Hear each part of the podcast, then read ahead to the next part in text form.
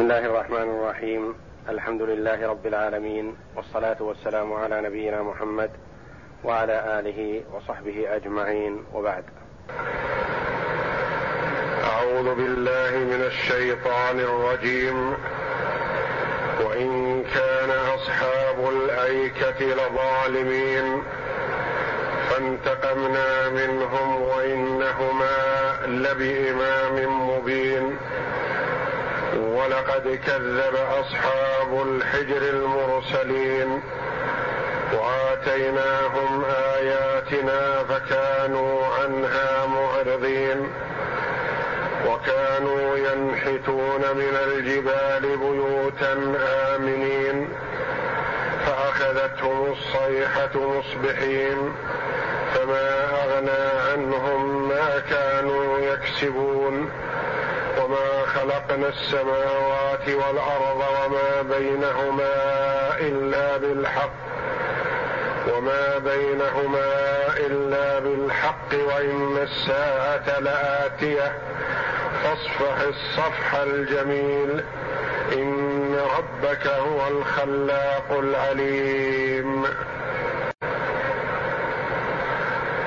في الايه الاولى يقول جل وعلا وإن كان أصحاب الأيكة لظالمين. أصحاب الأيكة أرسل إليهم نبي الله شعيب صلوات الله وسلامه على نبينا وعليه. وإن كان أصحاب الأيكة لظالمين. بين جل وعلا ظلمهم وتعرض للقصة باختصار وقد تقدم لها بسط وسيأتي لها بسط أيضا في سورة الشعراء وغيرها. والأيكة هي الشجر. الملتف بعضه حول بعض.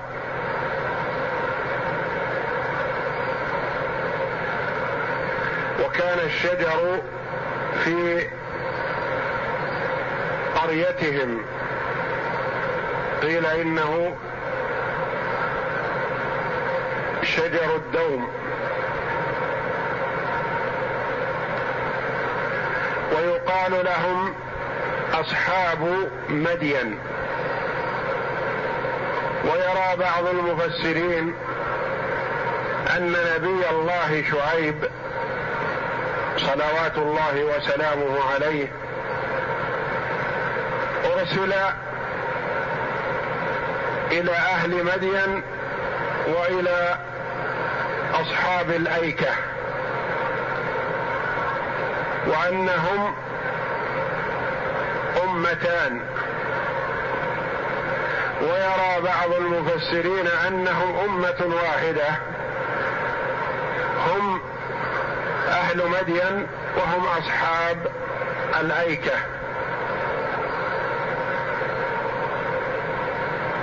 والله جل وعلا أخبر في هذه الآية عن ظلمهم.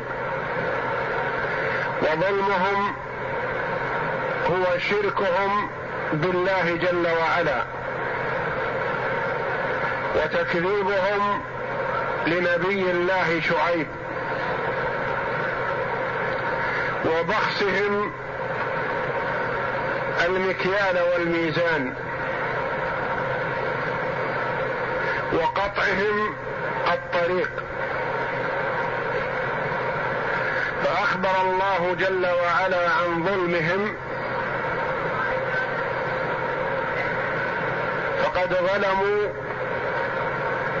واقترفوا انواعا من الجرائم فانتقم الله جل وعلا منهم. والواو في قوله جل وعلا وإن كان أصحاب الأيكة لظالمين حرف عطف عطفت هذه الآية على الآية التي قبلها. وإن هذه المخففة من الثقيلة. واسمها ضمير الشان. وكان هذه هي الناقصة التي تحتاج إلى اسم وخبر. واسمها أصحاب الأيكة. وخبرها قوله لظالمين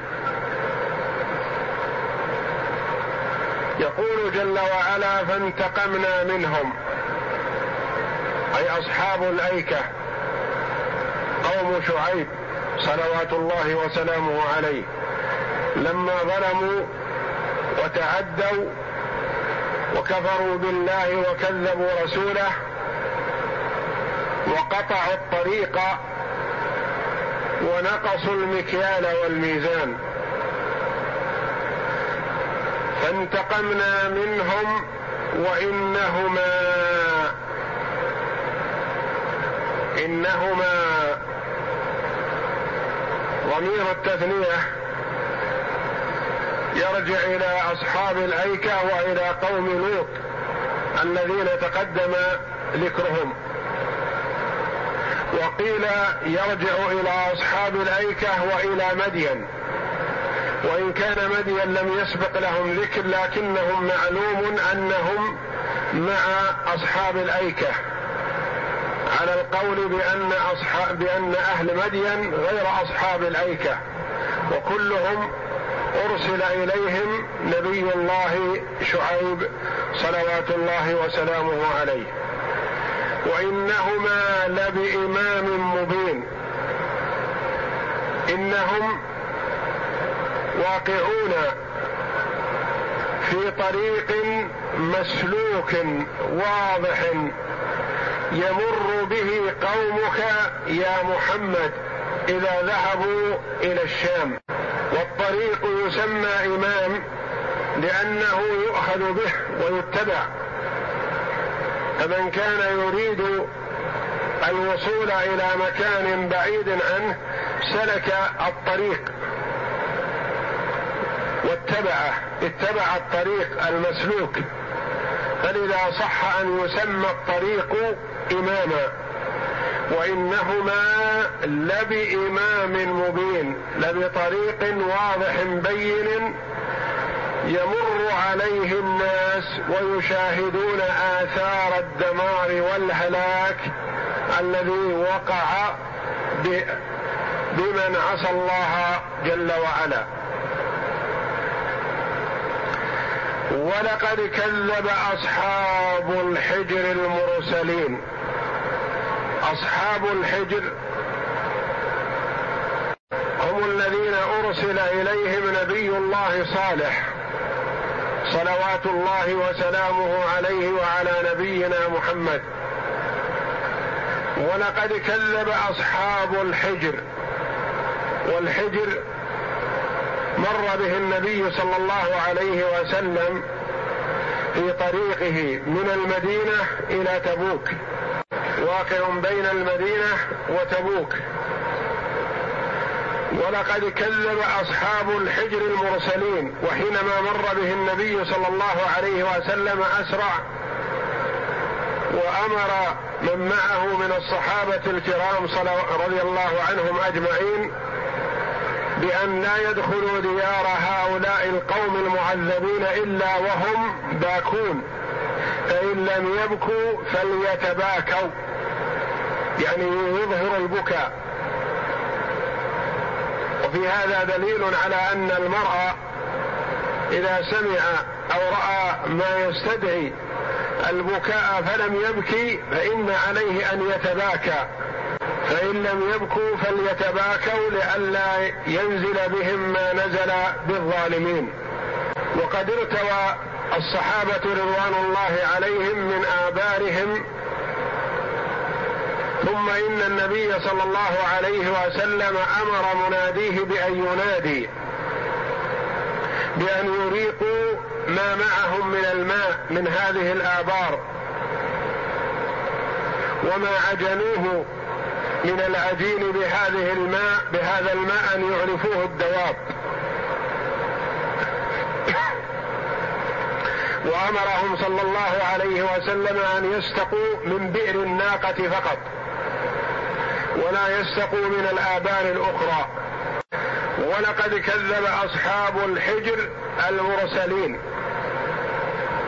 من جاءهم من الرسل؟ صالح صلوات الله وسلامه عليه. لما قال جل وعلا كذبوا المرسلين؟ ولقد كذب أصحاب الحجر المرسلين وهم وهم لم يأتهم إلا رسول واحد هو صالح صلوات الله وسلامه عليه. نعم لأن من كذب رسولا فقد كذب الرسل كلهم. لأن الرسل كلهم يدعون إلى توحيد الله جل وعلا وإفراده بالعبادة. فمن كذب واحدا من الرسل فقد كذبهم كلهم. ولهذا جمع قال جل وعلا ولقد كذب أصحاب الحجر المرسلين وآتيناهم آياتنا فكانوا عنها معرضين. وآتيناهم آياتنا آتيناهم أعطيناهم. من الآيات ما هو واضح بين الدلالة على صدق رسولهم صالح.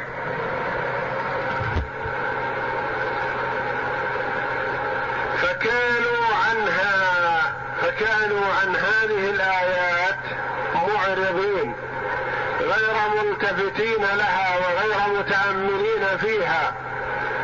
ولم يؤمنوا ولم يصدقوا. ما هذه الآيات التي أعطيت لهم على يد نبيهم صالح؟ آية عظيمة اشتملت على عدد من الآيات. هم طلبوا من صالح عليه الصلاة والسلام أن يخرج لهم من صخرة صم عينوها ناقة عشراء من باب التعنت. فالله جل وعلا أعطاهم ما سألوا على يد نبيهم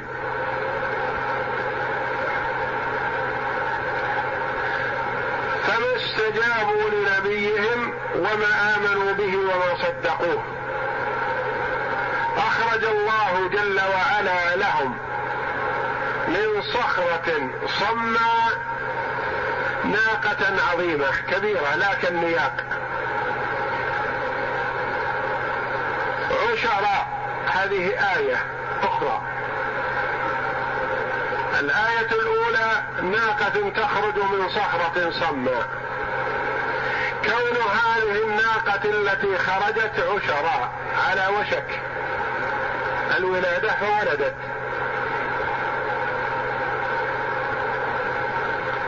ولدت ولدا على شاكلتها وعلى حجمها كبير.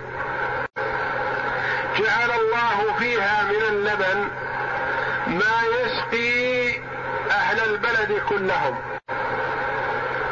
جعل الله فيها لبنا عظيما. جعلها الله جل وعلا تشرب من الماء الشيء الكثير. فكانت تشرب ماء البلد في اليوم.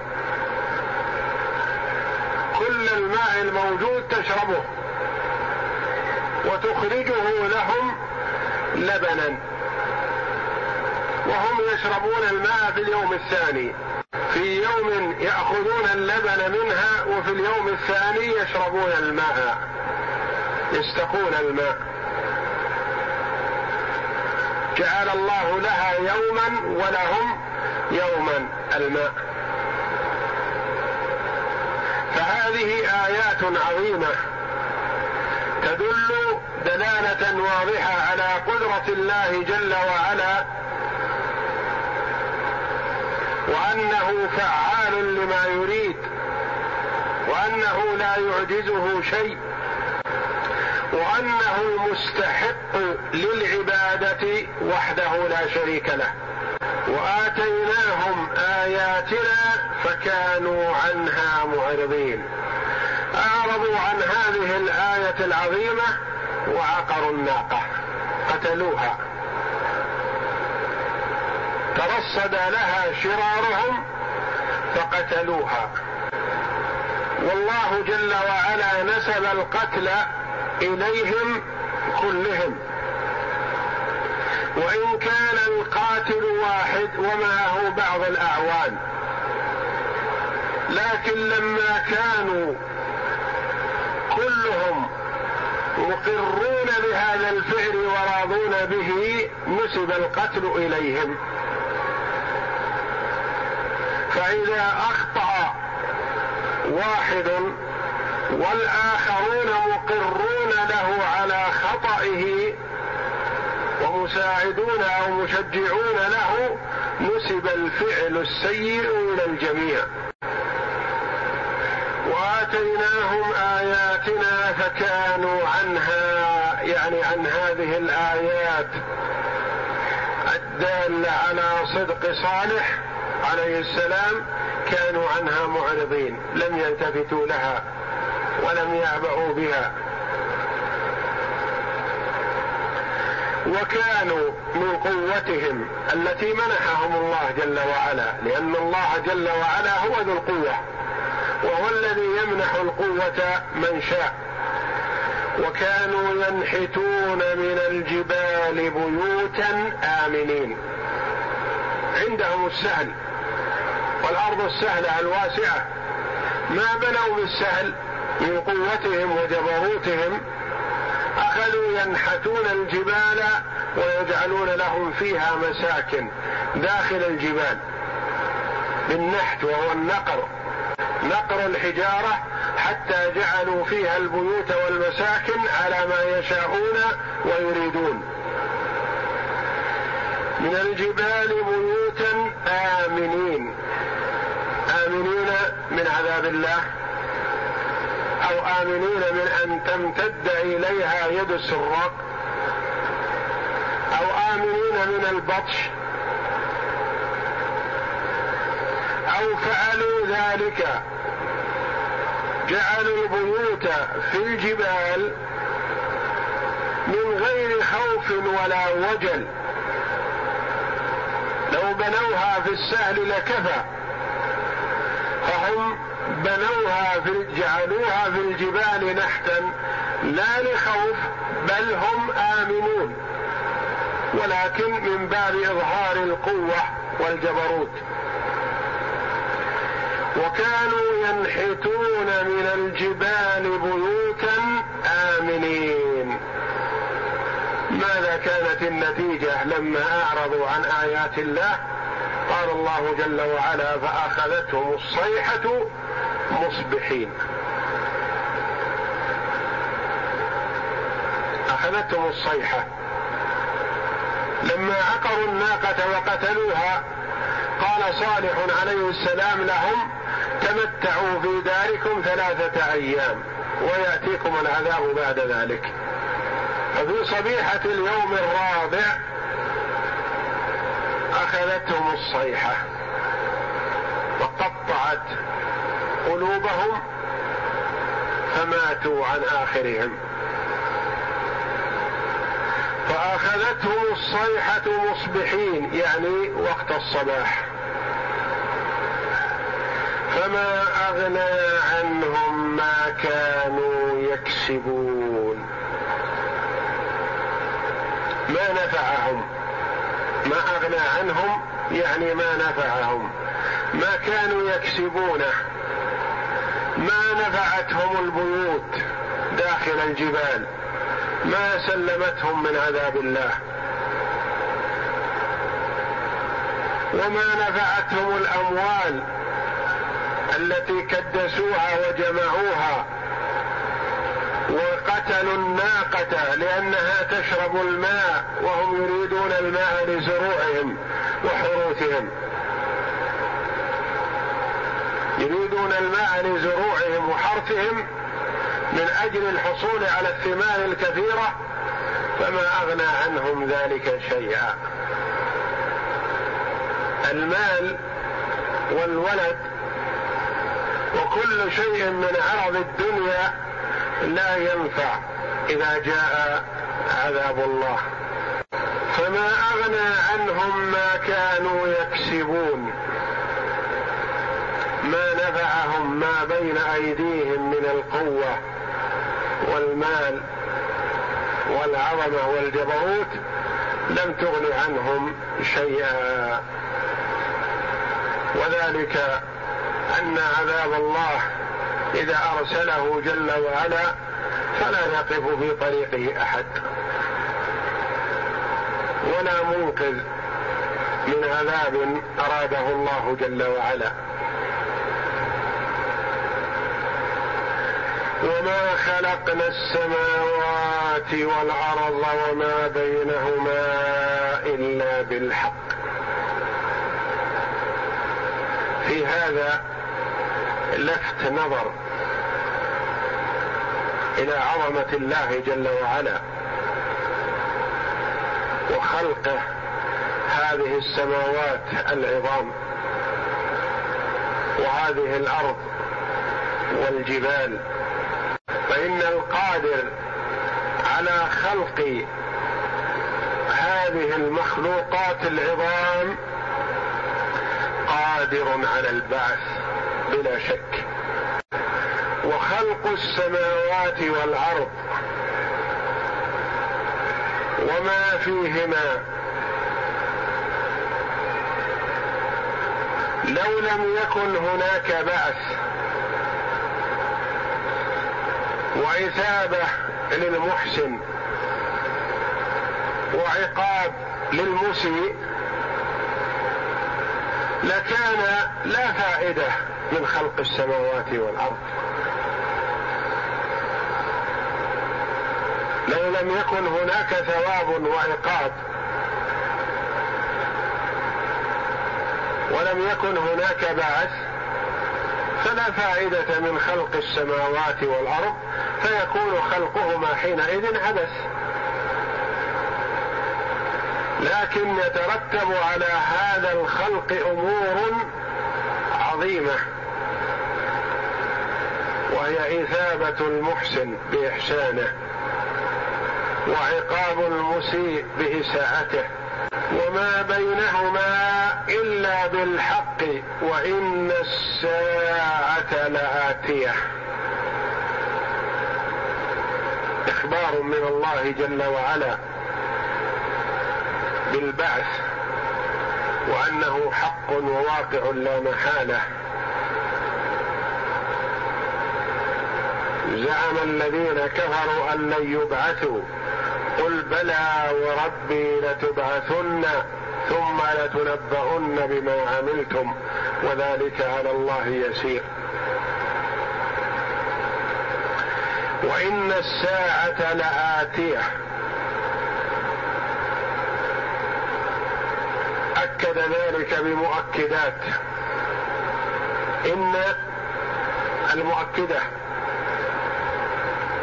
ودخول اللام على الخبر. لآتية.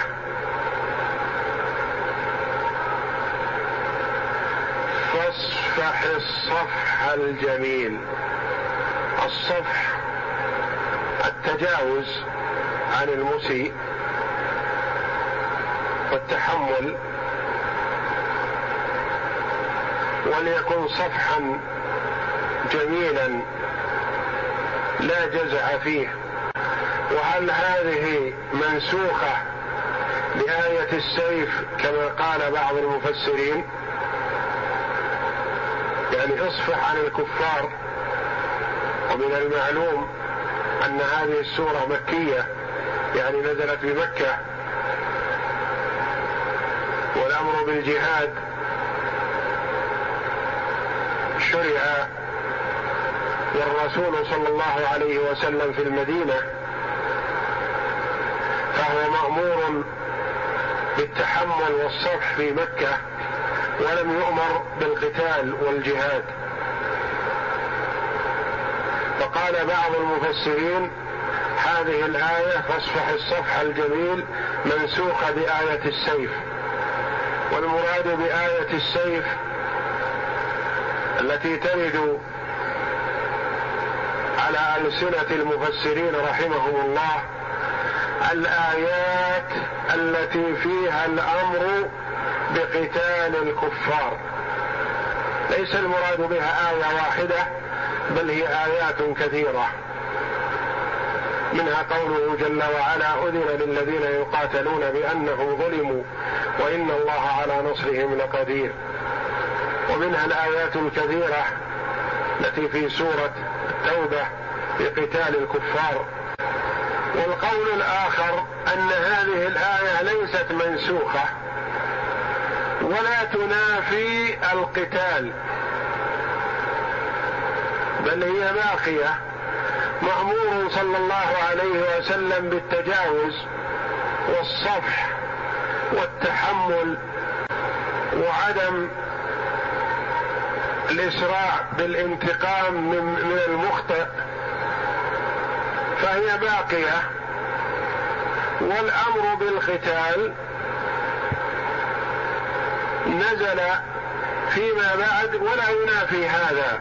أن يؤمر بقتال الكفار وأن يكون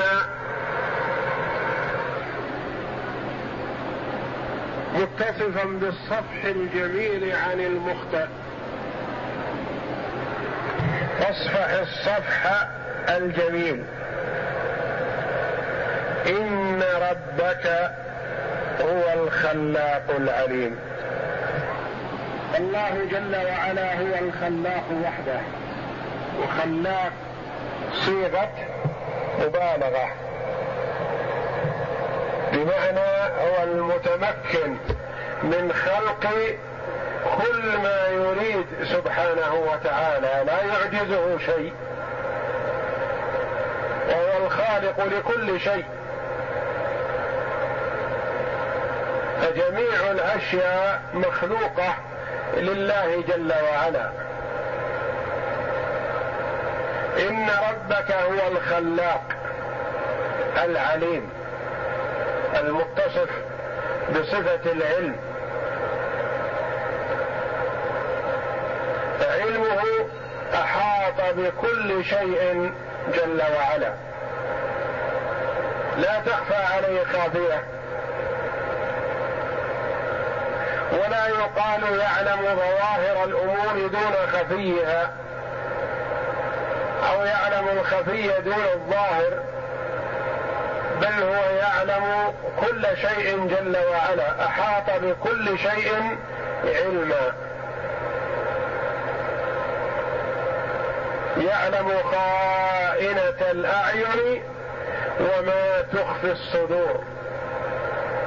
ولقد خلقنا الإنسان ونعلم ما توسوس به نفسه ونحن أقرب إليه من حبل الوريد. ما يكون من نجوى ثلاثة إلا هو رابعهم بعلمه جل وعلا ولا خمسة إلا هو سادسهم. ولا أدنى من ذلك ولا أكثر إلا هو معهم أينما كانوا. احاط بهم جل وعلا علما. وهو مستو على عرشه والعرش هو سقف المخلوقات فهو جل وعلا العالي على خلقه وأحاط بهم علما. والله أعلم. وصلى الله وسلم وبارك على عبده ورسول نبينا محمد